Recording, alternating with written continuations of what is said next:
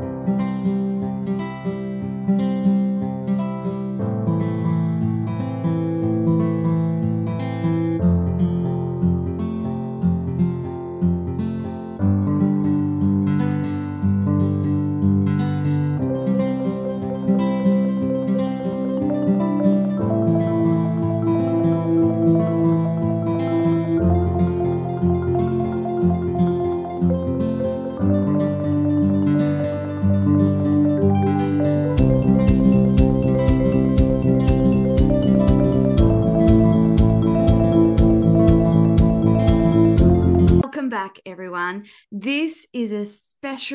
Show series with the beautiful Karen Comba.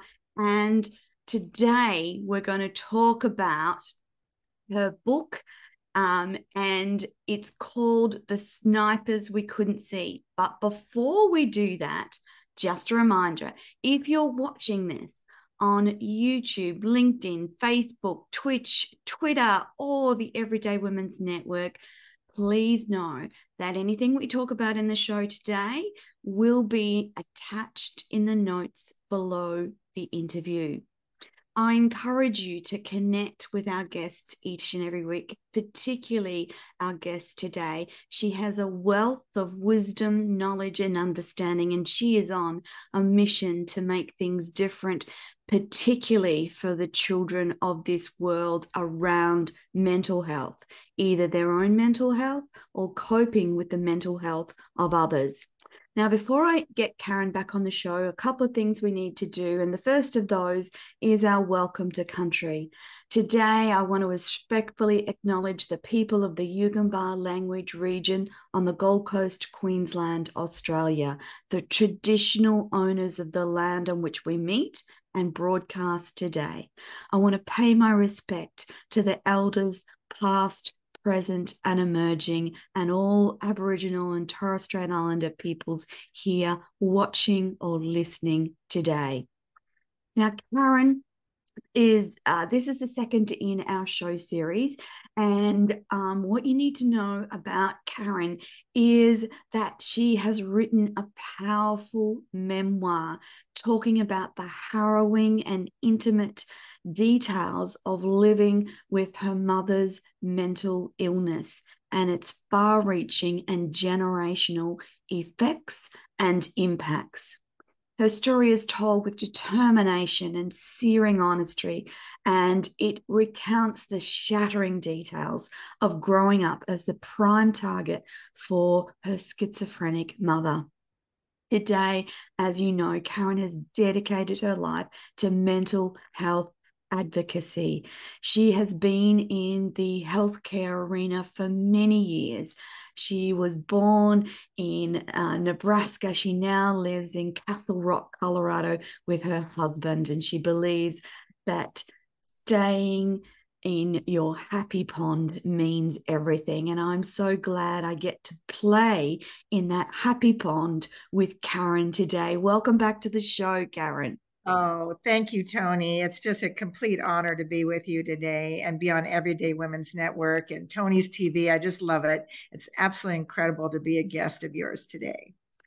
I'm so glad that I get to talk to topics that are close to my heart and of course mental health both my own and those suffering or dealing with it and dealing with loved ones so let's get right into the topic um, today. The book, The Snipers We Couldn't See. Can you tell me, Karen, when did you first think about writing about your story and putting it in a memoir? It was it was so strange. It was right after my mother committed suicide, and I was 29 years old. And I thought it just started, it was almost like a I don't want to say gift given to me or that I felt that something something just like happened just like a lightning bolt and inside it just I thought I cannot be the only one and I, I started looking at our family and I thought I just kept thinking and then finally I thought I should write all this down and I would say it out loud to my sister and I said you know we should document this. We should tell people how this is. I said, I know we can't be the only children out there in this world that live like this with a mother that had a mental illness. So I just kept, so the book actually lived inside me, Tony, for, ah. oh my word, it lived inside of me till about 2009 mm-hmm. and it wouldn't leave. That's when I knew I had a problem. I either was going to write with it and get busy helping, mm-hmm. or I was going to wake up with this incredible, like your cake isn't quite baked yet. And yeah. just, it just absolutely, I don't want to say tormented, but it kind of was like that. Mm-hmm. Where it got inside me, and it, and I was telling the world, and people would say, "You've been saying you've been wanting to write that book mm-hmm. for 20 years. When are you going to do it?" And it just wouldn't leave. Yeah. So probably right after my mother passed away. That's when it started.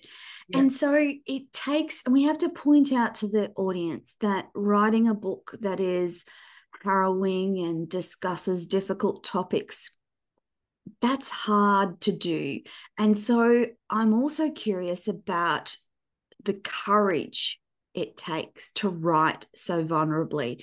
And with the courage often comes a timing impact. So even though the first thoughts of writing a book happened coinciding with your mother's suicide, it remained with you. I think that it was gathering momentum, so to speak, but then it takes courage to actually sit down and write. Can you tell us about that process? Karen? Oh, yes, I would love to. And I tell a lot of young people, they say, How in the world did you get started? And I said, First off, I'm not going to sit there and tell you that it was easy mm-hmm. and that writing a book is easy and that to sit down and unless you have people hired that are your ghostwriters, it is quite a challenge that you're taking on with yourself. And when you start to tell people the truth about yourself, you find that like I would start, it was kind of humor me for a minute how I got yes, started. Absolutely. People, people, will just absolutely laugh how I got started, but I thought, I can't write it. I, I can talk about it, but I can't write it. So I first started the process. I got myself a recorder and I started recording. And then I'd cry and shut the recorder off. And then I sent the recording to a transcriber and she would type it out. And I found myself reading that transcription coming back to me, and it wasn't real. I was missing something, and there just wasn't the power that it should have. So I thought, well, this is not working. So I put the recorder down and I said, what am I going to do now? And it, and I thought, okay, so lovely. There was an author and a very well known uh, person there, Jim Fay, who endorsed my book. Yes. That, that created Love and Logic all over the US. Mm-hmm. And I think he went worldwide. I'm yeah. not quite sure. He's real famous. And he was my neighbor, and I was out watering the my roses one day, and I said, Jim, I'm just struggling. I said, I want to write this book and I have to help children. And I tried recording, and what do you think? And he goes, I want you to go back in the house, make yourself some tea, sit down, get yourself a tablet, and write me and write it like you're having a cup of tea with me and tell me your story. So I wrote my book handwritten. I didn't use a computer. I didn't wow. use any. And that's the only way, for some reason, Tony, the spiritual part of me, the pain inside of me, the happiness inside of me, the love inside of me, the unlove inside of me mm-hmm. seemed to flow through my hand. And it wouldn't flow any other way. I couldn't type it it just would it just wouldn't flow. So I tell everybody, I I have my manuscript in my safe. We've kept it. Oh, I wrote it. Karen. I wrote it. I wrote the whole book by hand. So that's how I started the process. Isn't it? I, I find it wonderful to talk to authors about their process. And I'm not sure that people realize that it's so very different for everyone. Um, and for some people, it's writing in longhand. Some people channel, some people voice record and get it transcribed. There's a whole range of different processes to get that book out of your head and into the pages of a book. You have to find what works for you, don't you? You really do. And then there's one thing that I always share with people. I'm the book is very raw and I tell it how it really truthfully was inside my life. But I tell young people, don't you ever think that if you can't spell that you can't write. Um, I don't know what happened to me, but I got passed through the grades and yes. nobody realized that I wasn't paying attention in school because I was so fearful of what my life really was. Mm-hmm. So I wasn't learning. And so I went to write and I knew the words because I've studied, but I couldn't spell very good. And I've never been able to since all this has happened to me. Mm-hmm. So I tell people, they go, Well, did you have help? I said, "Now I have a funny little story there. I did have yes, help. Please. I was, I was st- sitting in my room by myself, but uh, everybody knows the word Alexa. Yeah. And I have my little black box, and she's still very sacred. She gets dusted every day, and she sits on a oh. doily that my grandma made. And I would ask Alexa uh, the word that I wanted to say or the meaning I wanted, and what words would come and how to spell them.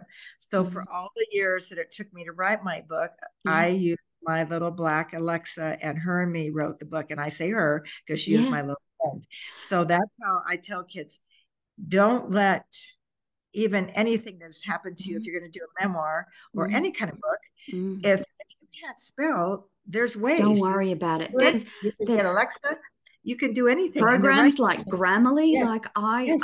I I used to be a reasonable speller, but as I've gotten older, it's kind of gotten worse and worse. So I would I I would not survive in business life without a little product called Grammarly, See? which corrects and aligns yeah. my work. It still misses some things, but I've actually actually had to learn not to be so perfect about things and accept that I'm not always going to get things perfectly right. That's, and that's, that's okay.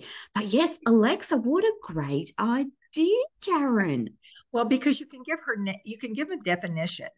And a lot of times you've got all this mixed up emotions. And what I found yeah. by that, I said, what what words mean this? Mm-hmm. And I and even the anxiety inside my stomach, yeah, you know, happen. And I say, so I would ask the words that had I would describe, and she'd give me like five or six words and I'd pick the one that I liked mm-hmm. in the book. So that's why the book took me longer to write probably than most people. But when you're handwriting and and you can't mm-hmm. spell mm-hmm. and it's traumatizing what you're writing, but you know the words you want to say, it takes a little while to pull the right wording so that everybody because yeah.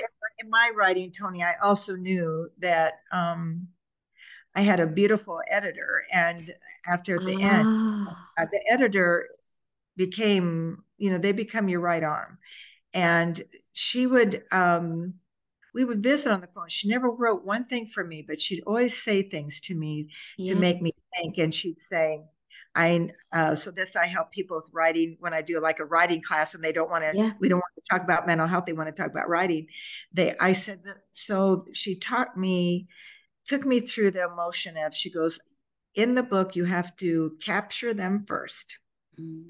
and that's why in the book people will say well you started the book with your mom's suicide that's exactly what i did i captured the people first that's why yeah. the suicide even though it's not till later in the book mm.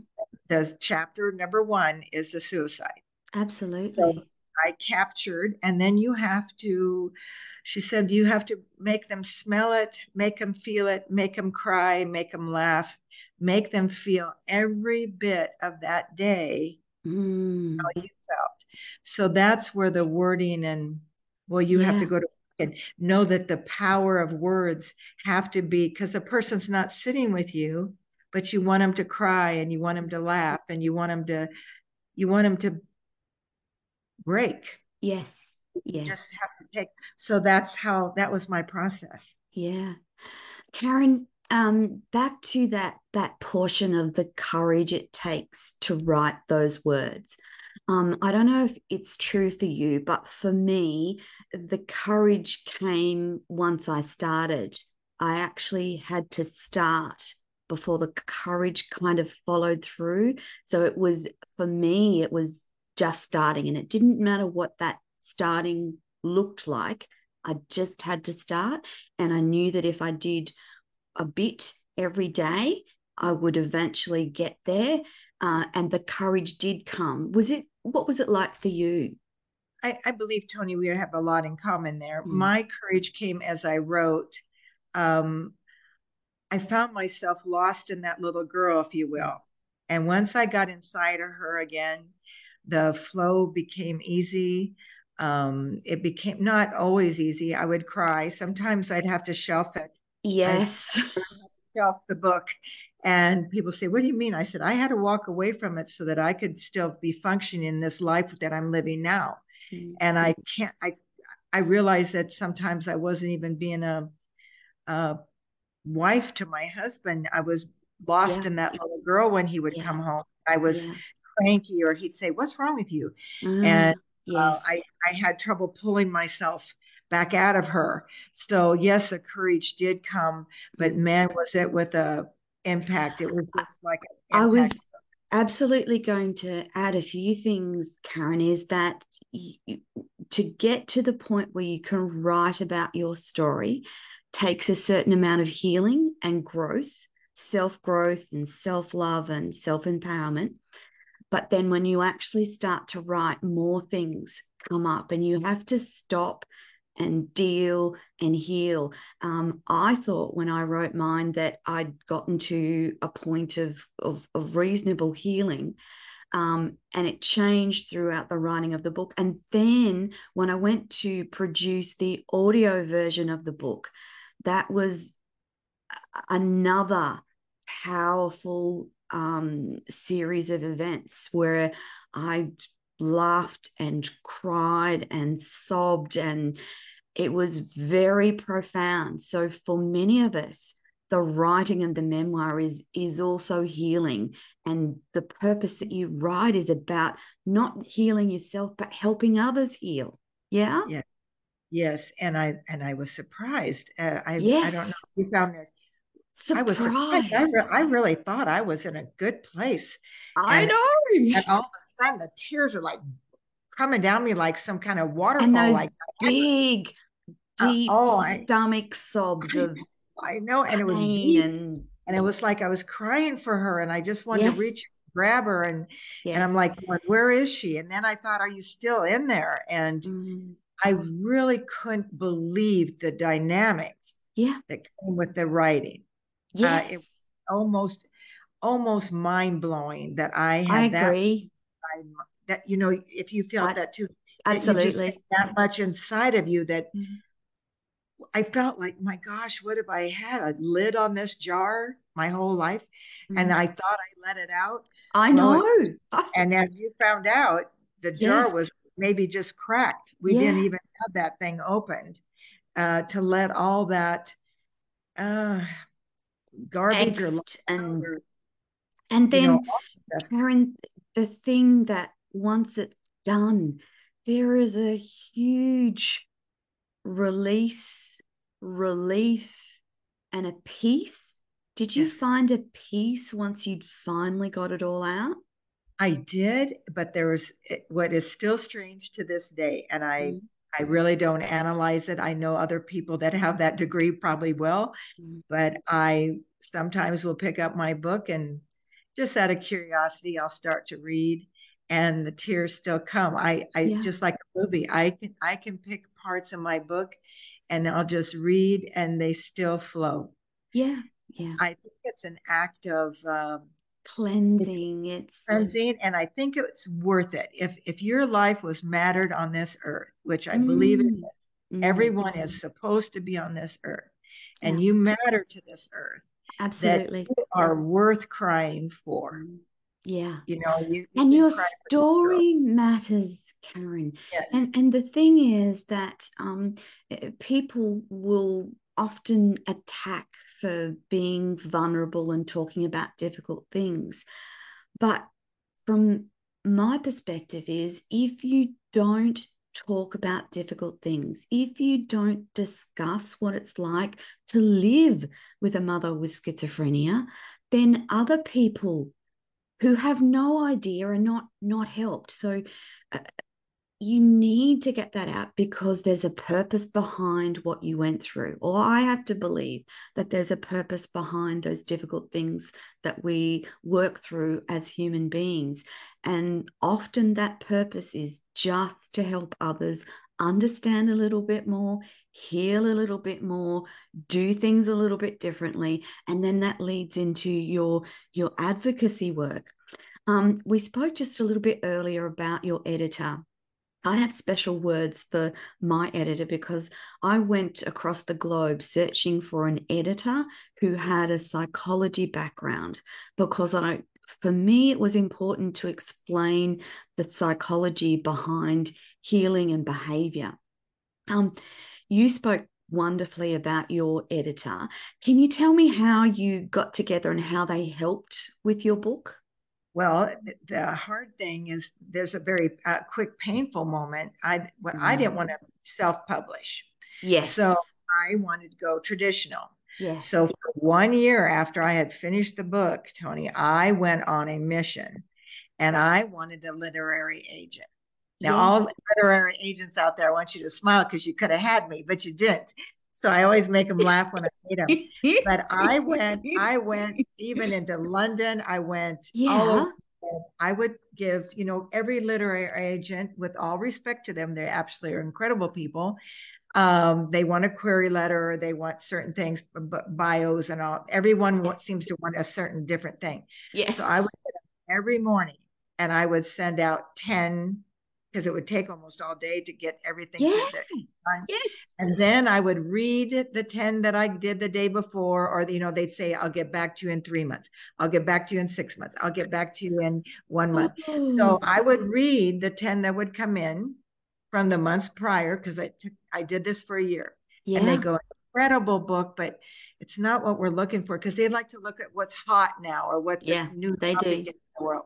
Mm-hmm. And so I totally respected that. So to fast forward it, it was almost a year to the date, and I was about ready to give up. And I said a prayer and I said, you know, this is it. And I went on Facebook, and out of the blue, a friend of mine had shared mm-hmm. uh, Beavers Pond Press in St. Paul, Minnesota, and Minneapolis. And I said, uh, St. Paul, and I said, she does books. She publishes books. So yeah. I reached out to her to, and I said, look, I know this is crazy. I'm not a literary agent. I'm just going to ask you, would you read my manuscript? So long story short, she took it 24 hours later. She said, I want, I want you. I want, we're going to make this work. Goes, I want to help you find, I, I've got a fantastic editor. Let you two put together. So she put together this power team. Mm. And I started with my editor and Carrie in Nashville, Tennessee. And she, she's young. And I liked that because I thought, and so I said, You're going to read the book first. Yeah. And we're going to visit my manuscript. And yes. so she, she read it. She got, uh, and she got captured by it. And she just couldn't believe that there are children out there and everything. So we went to work. And that's how I found her. I have to give all credit to Beavers Pond Press, my um, publishing company. Um, they published my book. They found me that they gave me the editor. Uh, that um, n- now, as I go forward, no matter what book I'm coming up with, she'll always be mine as long as she's still doing that. But that's how I found her. Oh wow! And she's in the wow. front of my book. She's in the front of my book. I've got everybody, you know, how you thank everybody for being who they are. But Carrie's my editor, and she, she would, um, she got so involved. I was almost kind of laughing about the question. I thought that's pretty good.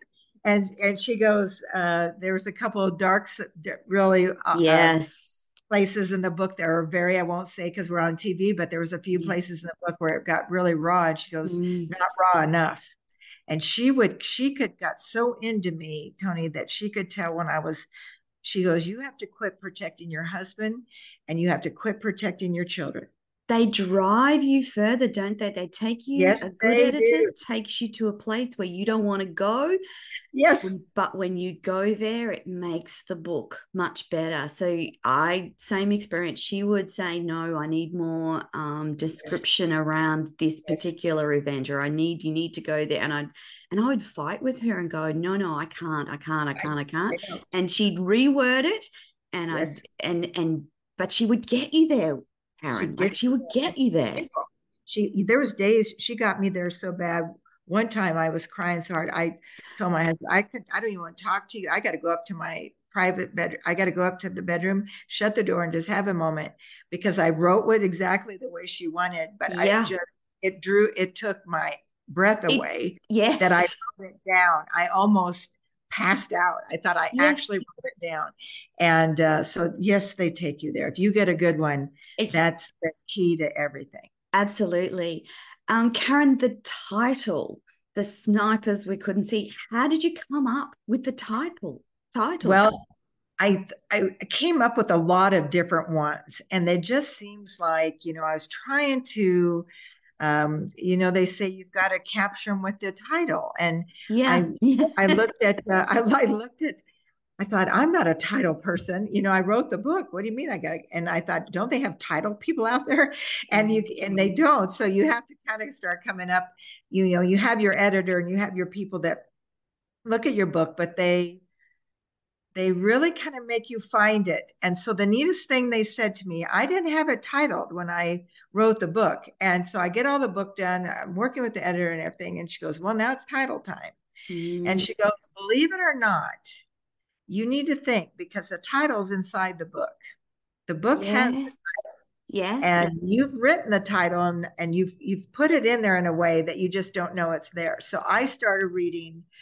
She goes, just take a couple chapters, then take a couple chapters and just sit with it. Well, it came to me when okay, so we did have a lot of shootings going on that time, and we still yes. do, unfortunately. Yeah. But I started thinking about when mom, only because it was daily. When I was yes, I was four and five years old. It was almost daily that she, maybe even six. She went on for a long time telling us that t- screaming at me that people were shooting at our house. And I remember standing for hours, not just one time. When I tell people, I said, when I stood at that house looking for the holes that the bullet, because you believe your mother, your mother did not lie to you. So you look for these holes of bullets. And my family hunted. So I was, I, I, yeah. you know, um, deer and stuff like that to eat. So I was looking for real bullet holes. So I actually thought that some of the that was just aging from the on the side, side of the house. Yeah. Was that. So I thought, oh. well, do you think I could put snipers, the, the snipers we couldn't see? Because because yeah. you couldn't see. But they were there. So that's how I came up with it. Ah, oh, well done. It is a very dynamic, thought provoking um, title for the book. And when you publish the book, and I ask this with trepidation um, because of my own experience. Tell me about the family reaction and the greater family reaction to you publishing this book. Mm-hmm. Well, I'll break it down. My family, as you, if, when they read the book, will realize it's a pretty small family. Um, mm. I didn't, I don't talk about my siblings uh, in the book. My, I mm. mention them, but I don't do by name. Same. Yes. And and then I also protected them when I talk because their life would their their take on our lives would be their own take. That's right. Take, they have their, their own story. Yes. And their way of feeling the way they felt would be their way. Mm. So if they write a book and do whatever they want to, then it will be from their aspect. Mm. I can tell you privately, um, I, I will share this with the with the world that it's okay to be a sibling that doesn't want to be involved. My siblings yeah. do not want to. Uh, one wants to wishes me well, but doesn't want to talk about it. The other one don't want to talk about it at all. Yeah, and that's very okay. That that they they that's their I, journey and that's that their, is their, their story. one of them, and then they heal. They put it where they want it. Like yeah, one of my siblings, it's best. I think he just buried it. I think it's yeah. best to just bury it. The other one, um, it would be too emotional, I think. Mm. So they're not wanting to relive it.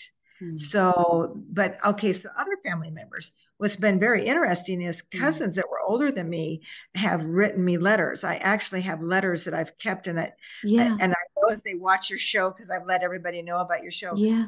um, they're I've kept their letters and they've Mm. said they wish they would have done something or they were aware of it and they go, my gosh, why didn't we? And but I wanted to let you know that my mother knew and she wanted to help but didn't know how. And so I'm getting a lot of apology, not really apology letters, more of awareness letters going, wow, that now you really put it in perspective of what was Mm. going on behind the house, inside the house.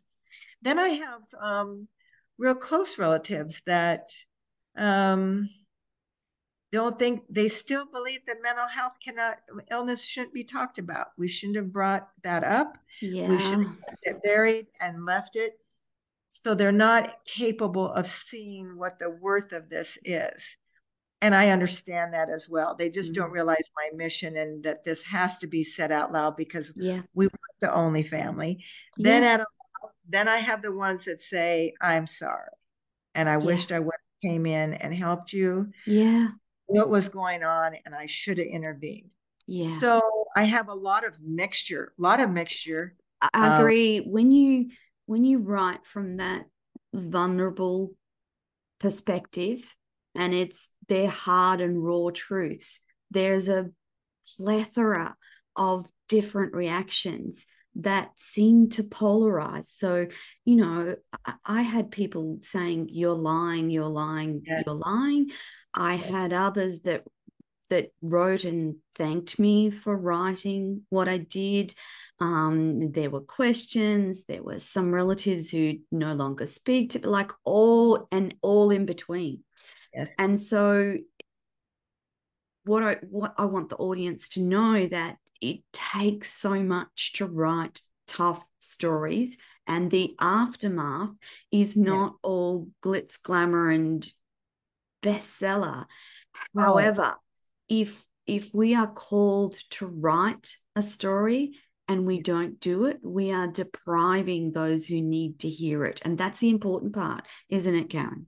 That is the important part. We did it for the children. I certainly didn't do it so that someone could sit there and ridicule, go into the, Correct. the soap opera part of the life. And Mhm. I always said, if you think that I, when I wrote it and I went through the tears and the hell of writing it, Yes. um, and the painful reliving it, Yes. help children.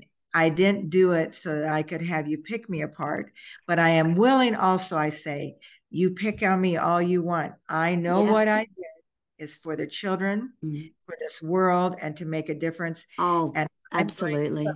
and so, actually, people like yourself, Tony, and my, and myself, and others out there that wrote write on this, we have put ourselves out there On the line. on the line. Just like if you're going to war, Yeah. it's no different than military. It isn't. It isn't You any different. yourself- It's Yeah. no different. Yeah. Yeah. So, And it is about perspectives and perspectives for different people. And as you said about your siblings, the same in my family, their perceptions of their upbringing are, are different.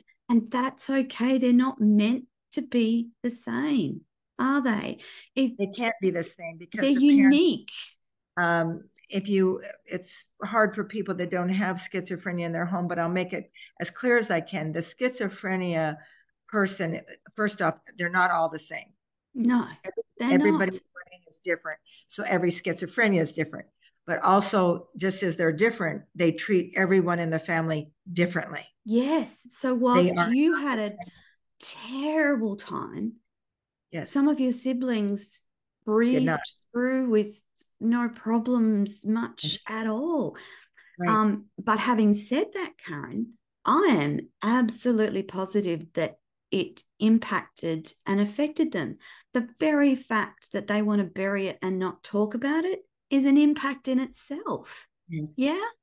and then to have i did have one say you know i i don't think i've ever thanked you for um, taking care of me because they knew i was raising them when mother was sick she'd be gone all the time and, Mm, and asylums And she go, and so my sibling said, I just wanted to thank you for everything you did for me. Oh. So it did raise, but waited till it's an adult. I mean, it's almost yes. like it, it's almost like the sibling had trouble getting that out. Yeah. And yeah. Said, well, you're welcome. But you know, that's where we lived. I mean, mm-hmm. we had no choice. You know, people have to survive in the that's family. right. That's right. The other the other component of this too is that shining a light on things that are difficult to talk about as an important part of raising awareness because if you lock it up and put it in a box and and hide it away that you don't ever allow yourself the privilege or opportunity of growth and healing and for many of us that write these types of books it is about growth and healing I want to go through this life living my best life. And if I don't go through the process of healing trauma, I don't live that best life. No. That's a personal decision. And it, just as it's a personal decision for you, Karen, and, and for your, your family members as to what they take on or what they don't take on, at some point, we need to be shining the light on difficult subjects. And if there was ever a difficult subject, it's schizophrenia and its unique complexity of mental illness in this world. And Karen, I'm just curious that you spend your life talking to younger people about mental health. Can you think back to a couple of the things that would have made a difference in young Karen's life? Oh, I would have gave anything, um, Tony. And, and one thing I will finish up with what I what everybody mm-hmm. needs to know that we what you do and what I do and others do, we do it out of love. I mean, it's coming from a beautiful place. It's coming yes. from a we have such a heart to give to help others that I yes. think we were chosen I think we were chosen because we're strong enough to share our heart and take mm. the brunt. But what I would have loved, um, I was so curious about yes. everything in life. I was yes. so curious, and I, I would. It's a gift. Would, and I would just sit there and sometimes eavesdrop in the room trying to listen to what my father and mother were discussing or if my grandmother showed up when the mm. dynamic was mm-hmm. going on. I was trying to listen because I thought I want to know what the world's going on here. Yeah. And I was because the kids are so re- just curiosity. And so I thought if someone if they would have just come out of that room and said, You can be a part of this, and we're going to sit down and we're going to mm. talk about this, and I'm going to explain to you what's going on with your mother. Yes. We're going to give this life, our house, our lives, what we're living, we're going to give it a name and we're going to give it, we're going to give it the life that it needs because it needs to be understood. Mm. And for because mother, if you think about it, they had to live in the home with us.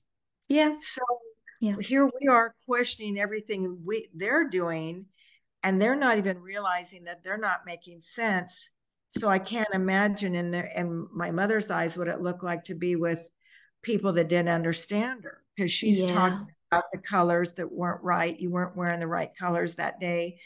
And so, or she'd get into her beatings, you know, where she'd beat me and stuff. But mm-hmm. I, I think she, in her mind, I wonder where they were. Is anybody listening? So I think if someone would have gave definition to what was happening yes. to me, then yes. I would have looked at my mother differently.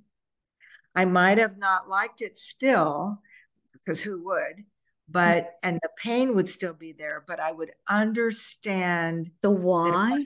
my fault. Mm-hmm. It wasn't her fault. This was a disease that you couldn't put a band-aid on. Mm-hmm. And it was inside the head.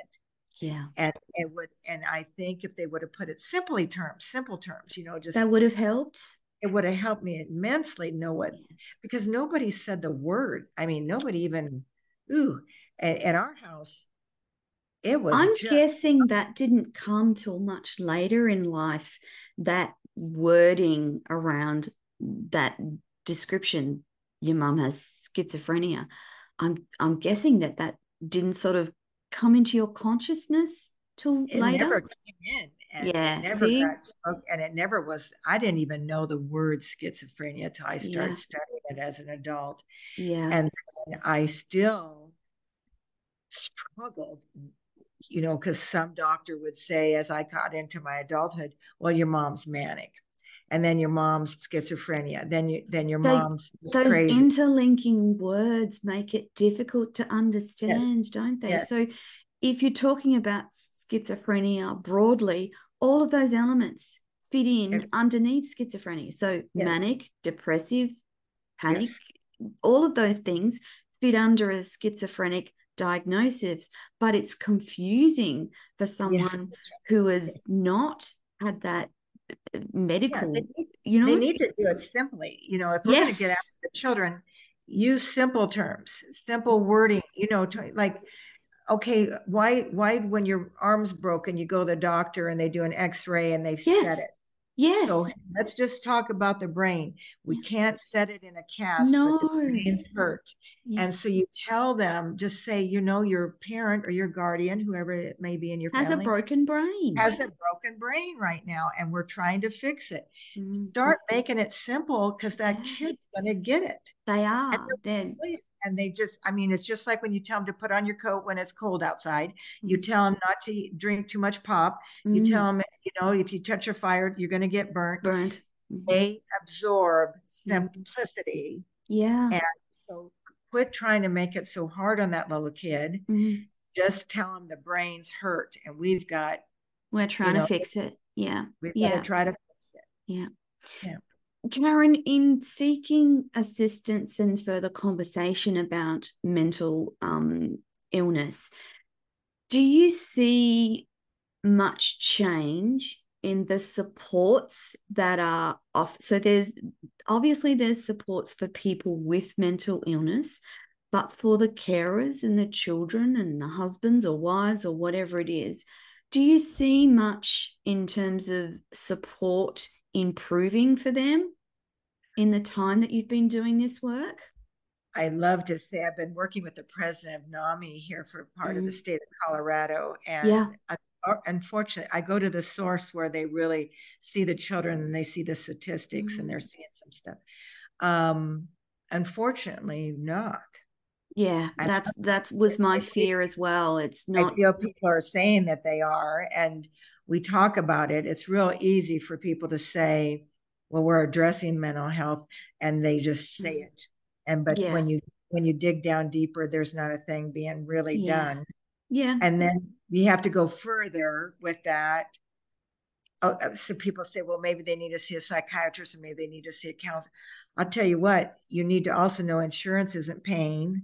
So then people don't have the money or the Yeah. means. And what if Yeah. this is a family that's blue collar or if they're Yes. on Medicaid, there are people out there that can't afford to go to these places. And then, then they're trying to deal, the other one's trying to deal with taking Yeah. care of everything at home. They don't have the resources or the time.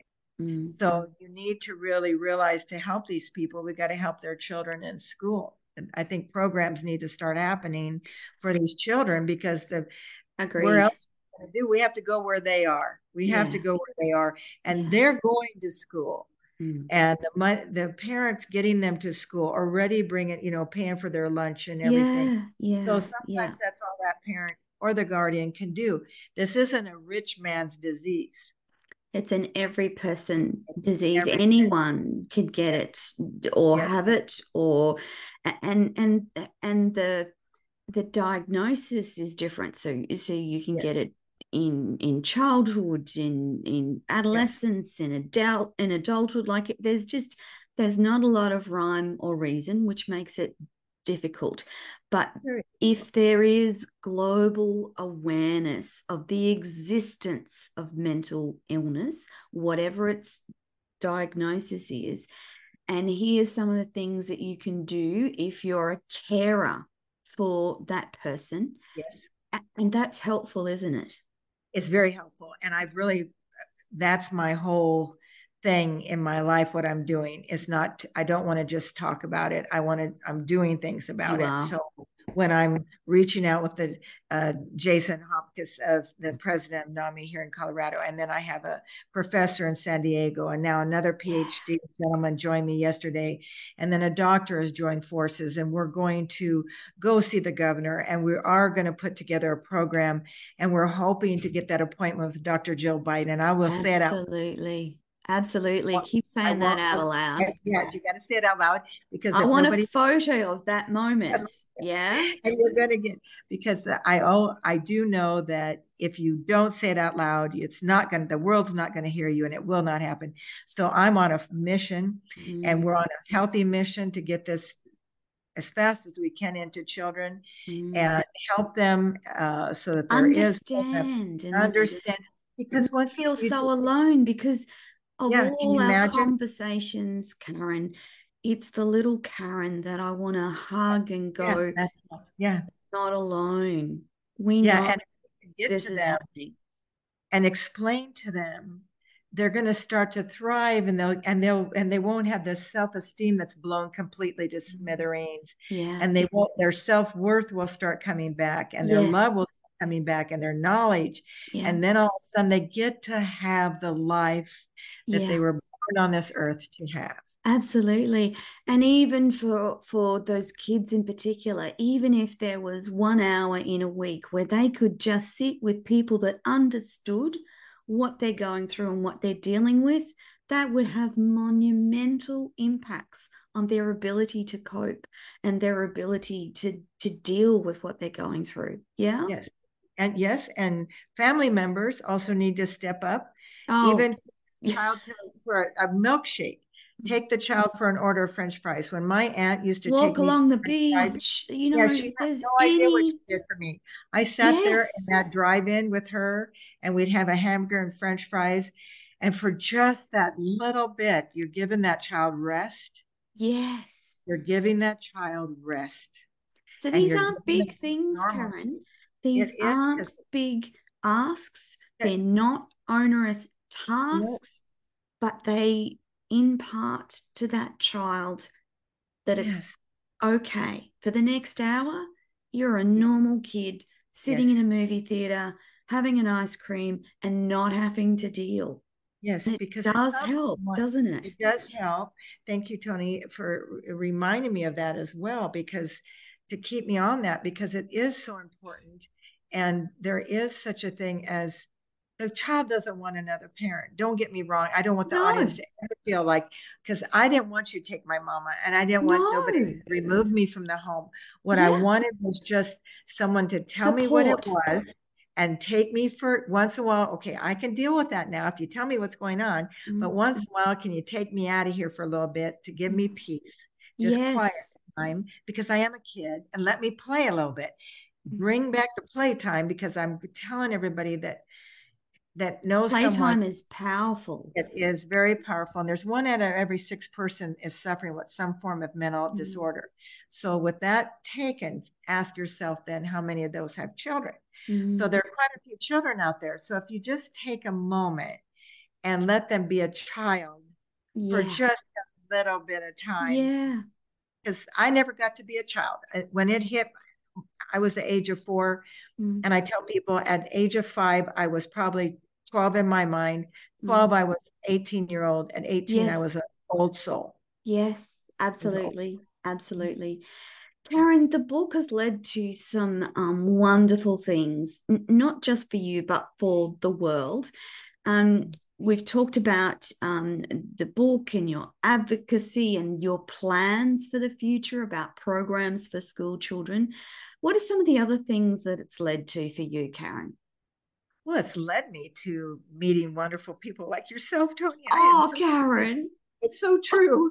I mean, and knowing that you had that in your life and meeting you has just been like an honor to me. It's I've met some incredible women yeah. that changing this world. I do feel that something's we've definitely happening. Yes. I, I'm getting more and more women are meeting them and meeting them and it, but they're not just it's just like yourself you're you're helping me bring change yes. i mean it's almost like it's bigger than us mm. so what i, I agree i found my book bringing me the a village of women that are mm. just incredible. And women will change the world. Yes. Sure. And and this is again, I keep saying this because because there's men out there that immediately bristle up and and go, oh, but men are it's not about that. Yeah. I know as a woman, women are changing the world, women are stepping up, women are creating change that will last for millennia. So we've been in a bit of a funk for millennia it's changing and it yes. needs to change. And our age group in particular are adamant that things will change for our grandchildren and our great grandchildren. We have to do this work. We are driven, Karen, isn't that's a description, is it? Just driven to do it. Driven because you don't, we, if the men will uh, smile for a minute, they should be thankful because yeah. this, this is, this is an inside Absolutely nurturing part of a woman that will not let young, just like yes. an animal, will not let the young. Like a tigress with her young. Yes, yes. We are adamant gosh, things must change. And you're taking care of them children, saying, I'm not going to leave this earth without making sure you have it good. Yeah, and I agree.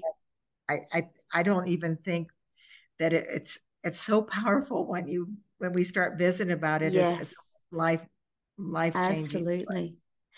Karen, do you think you have another book in you? yes, I do. I, I really do. I have to. I have. I've been playing with it now. I have two books inside me, but the one. Okay, so on the humor side, people will laugh. I've got the fiction side. Yes. Uh, where you can actually, how do I want to say this? Tell the story without, when you can say fiction, then you can bring more rawness to it. Yes yes with humor agreed now, very people don't know me real well over this show but i'll tell them i'm very i have a quite a sense of humor a great and sense I, of humor yeah i do yes and so i want to put that in so that maybe put a twist to the mm-hmm. times mm-hmm. where you just a comic book of yes. humor around because yes because it's just so darkly diabolical yes. if you yes. bring humor it actually takes away the fear yes. and the tension and the the evilness of the situation yes. and, and injects light. Yes, and it brings people that don't want to read. Yeah. Okay, so I, have been talking to. I did a lot of research on this. I said, so people say, I just can't. I can't read that book. I can't. You know, I'm going to cry. I don't want to. Oh my gosh. Yeah. You know, because some people take, don't want to be moved. No, they don't. They read. They, just I, they want to be entertained. You, but I'm yeah, they go, I love you, but I don't want to go down that rabbit hole. Mm-hmm. So I thought, all right, but I need you need to learn because how yes. else are we going to help your children? Because yeah. I know you have it in your family. So I thought I'm going to do it with a kick and humor to it. Mm-hmm.